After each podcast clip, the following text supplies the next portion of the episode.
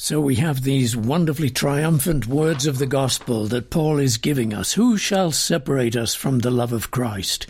Shall tribulation or distress or persecution or famine or nakedness or peril or the sword? And uh, last time, just by review, you remember I said that I think Paul is referring to uh, the book of Ezekiel here because uh, God said that he had to send uh, the sword and uh, famine upon the people to bring them back to him. And uh, so Paul is telling us here that even though the judgments of God are sometimes quite terrible, they do not separate us from the love of Christ. They do not separate us from the love of God. What a wonderful thing we need to realize when we go through trouble, when things hit us that we uh, that shock us and that stun us, when uh, unexpected uh, situations uh, uh, turn our life upside down. We know still that God is love and that God deeply cares for us and that God has saved us and is not casting us away. And so Paul says in verse 36, and here's a surprising verse. As it is written, For your sake we are killed all day long. We are accounted as sheep for the slaughter. Now, what in the world does that mean? For years I passed over this text when uh, reading or preaching or teaching about Romans uh, 8 31 to 39 here, these wonderful positive verses. What shall we say to these things? If God is for us, who can be against us? I passed over this verse because I just couldn't make sense of it. It's actually a quotation uh, from uh, Psalm 44, and uh, um, this is the context. Let me read it to you, verse 20 onwards. If we had forgotten, if we had forgotten the name of our God, or stretched out our hand um, to foreign gods, would not God search this out? For he knows the secrets of the heart. Yet for your sake we are killed all day long. We are accounted as sheep for the slaughter. Awake, why do you sleep, O Lord? Arise, do not cast us off forever. Why do you hide your face and forget our afflictions and our oppression? Well, that's a complaint if ever there was one, don't you think? How amazing these uh, uh, writers of the Bible, these um, servants of God, would be so bold as to talk to God like that. And it shows us that we can complain as well, and we can talk to God uh, very honestly about our heart and our feelings and what's going on with us. But uh, there, David acknowledges that they are uh, killed all day long. We are counted as sheep for the slaughter. So then, what's he talking about, or Paul, in this context? What he's talking about is, and this is uh, was a surprise to me when I realized it, that Paul is recognizing that we are entering into or sharing God's sufferings. Yes, pause. We are sharing God's sufferings. Now, normally you hear the preacher say, God is sharing our sufferings. And He is, of course. That's the whole message. Well, that is a great part of the message of the cross. God the Father, through His Son, entered the world and entered into the, into the sufferings of humanity, to the sin of humanity, to the judgment that humanity de- deserved. He took the burden of our sins upon Him Oh, with his stripes we are healed.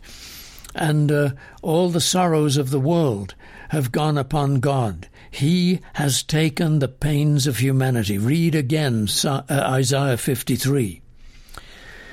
And so it's wonderful that God has taken our pain upon us, and it enables us to go through this world knowing that God shares our pain and uplifts us in our pain, and the burden is not too much for him.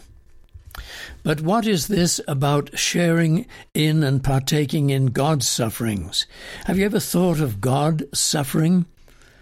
You see, when God decided to create the world, he knew by his foreknowledge that it would involve great pain, because he knew that if he was to create man and woman in his image, enjoying the delights of loving God, it would have to be a free and joyful and willing, volitional love that human beings gave to God. He wouldn't want to make automatons who had no joy in love and uh, no sense of pleasure. So, to make human beings with joy in God, loving Him and enjoying Him by their own will, he ran the risk, and of course it wasn't a risk before, because he foreknew it, he knew it beforehand, that they would resist him, that they would fall away, that they would choose to use their will wrongly, which he knew they would do. And yet, God the Father, God the Son, and God the Holy Spirit chose nonetheless to create the universe and the world, knowing that they would go through this history of rebellion and God would have to redeem them and go through all their sufferings in order to bring them back to Him. And so you see, when God chose to love, He chose pain, because love reaches into the pains of others and understands and feels all their sorrows. And so when God here is telling us or uh, showing us how we enter into his pain, he's teaching us how we become intimate with God. Now, of course, we know how God becomes intimate with us because he enters into our pain, as I've said. He shares our sorrows and our griefs. In all our afflictions, he is afflicted, says Isaiah. So we know how God enters uh, intimately into our pain. But then, as growing and maturing Christians, we need to learn how to share God's pains, how to enter into His sufferings. Well, how do we do that? Well, we don't, of course, become monks. We don't go off into monasteries and eat only bread and water in order to suffer and make ourselves suffer to enter into God's pain. That is one of the great heresies of the medieval period and the Christian uh, history, um, and it's quite stupid and tragic. What it means is this that when you and I suffer, when we go through sorrow and grief and anxiety and worry, not only do we thank God that He's entering into our pain and that He understands us and that He is bearing our sorrows, but we say to our God by faith, Father, I want to thank you for allowing me to share your sufferings, because all this world and all the difficulties of this world are our participation in God's and Jesus' sufferings. He is the head of the world, and all the world of faith, men and women of faith, are the members of his body. And when we go through pain, he goes through pain. And when we go through pain, we share his pain. So you see, this is how pain becomes more bearable as we realize that we are sharing, participating in Christ's suffering. Let's read this again. Who shall separate us from the love of Christ? Shall tribulation or distress or persecution or famine or nakedness or peril or the sword? As it is written, For your sake we are killed all day long, we are accounted as sheep for the slaughter. Now, that is really not a very good uh, image of uh, uh, and humanistic image of humanity, is it? No, it isn't. It's, it's completely con- contrary to the way modern humans think. But we Christians know something different. And we are saying to God, Father in heaven, I am willing to participate in your pain. I am willing to participate in the pain that you had in creating and redeeming the world, the pain you have in, in creating and redeeming the world. Because you, Lord, have entered into my pain, why should I not enter into yours, so that we know each other? You see, God is training us in this world to have praise and joy in Him for all eternity. How can we have praise and joy in Him for all eternity if we don't know what He's done for us and how much it took out of Him and how much pain it involved to love us, to create us, and to redeem us? How can we not, um, uh, how can we have joy and praise towards Him throughout eternity if we do not experience in this world what He has gone through to redeem us? We know what um, He has gone through to comfort us, and so we are doing the same for Him. And then, verse 37 Yet in all these things we are more than conquerors through Him who loved us. Now, you know, if you don't understand the gospel, you think that this is saying that we have overcome every single thing, finally, we will, and overcome all our sins and all our uh, lusts and desires, and we will be victorious. Uh, yet in all these things we are more than conquerors through him who loved us. And we think that's, uh, that it means that we overcome everything and then we say to ourselves, but I can't take this on. I can't believe this is for me because I haven't overcome everything. But you see, that is not what it means. It's talking not about your victory, but Christ's victory for you and on your behalf.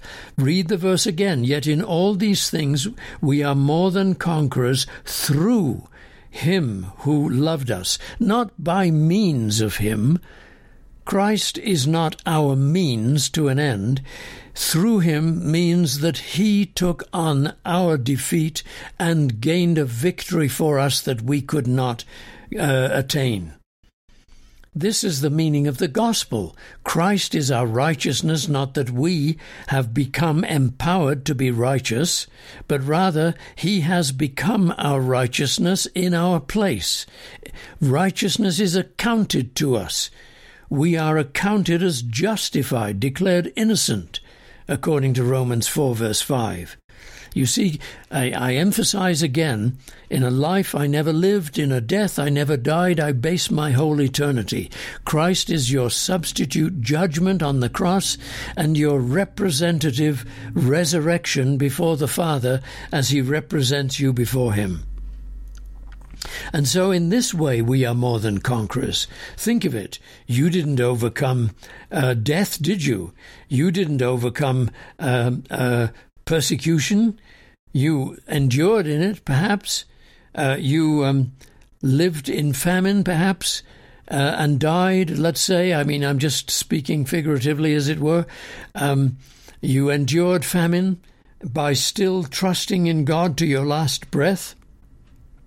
You have lived in poverty and nakedness, and you still trust in God? But if somebody killed you, you didn't overcome that, did you? You didn't become a conqueror of death. No, Christ became the conqueror of death for you and Christ became your resurrection. You didn't overcome death by rising from the dead, but Christ overcame death by rising from the dead, and therefore you lift up your heart and say, In Jesus, dear God, I am a conqueror.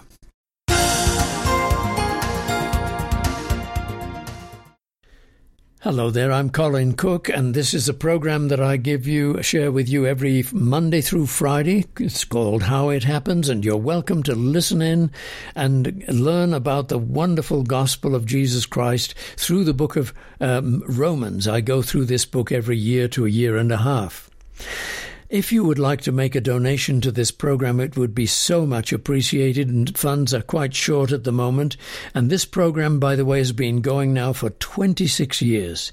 You can send your donation to FaithQuest, P.O. Box 366, Littleton, Colorado 80160, or you can make your donation online at faithquestradio.com.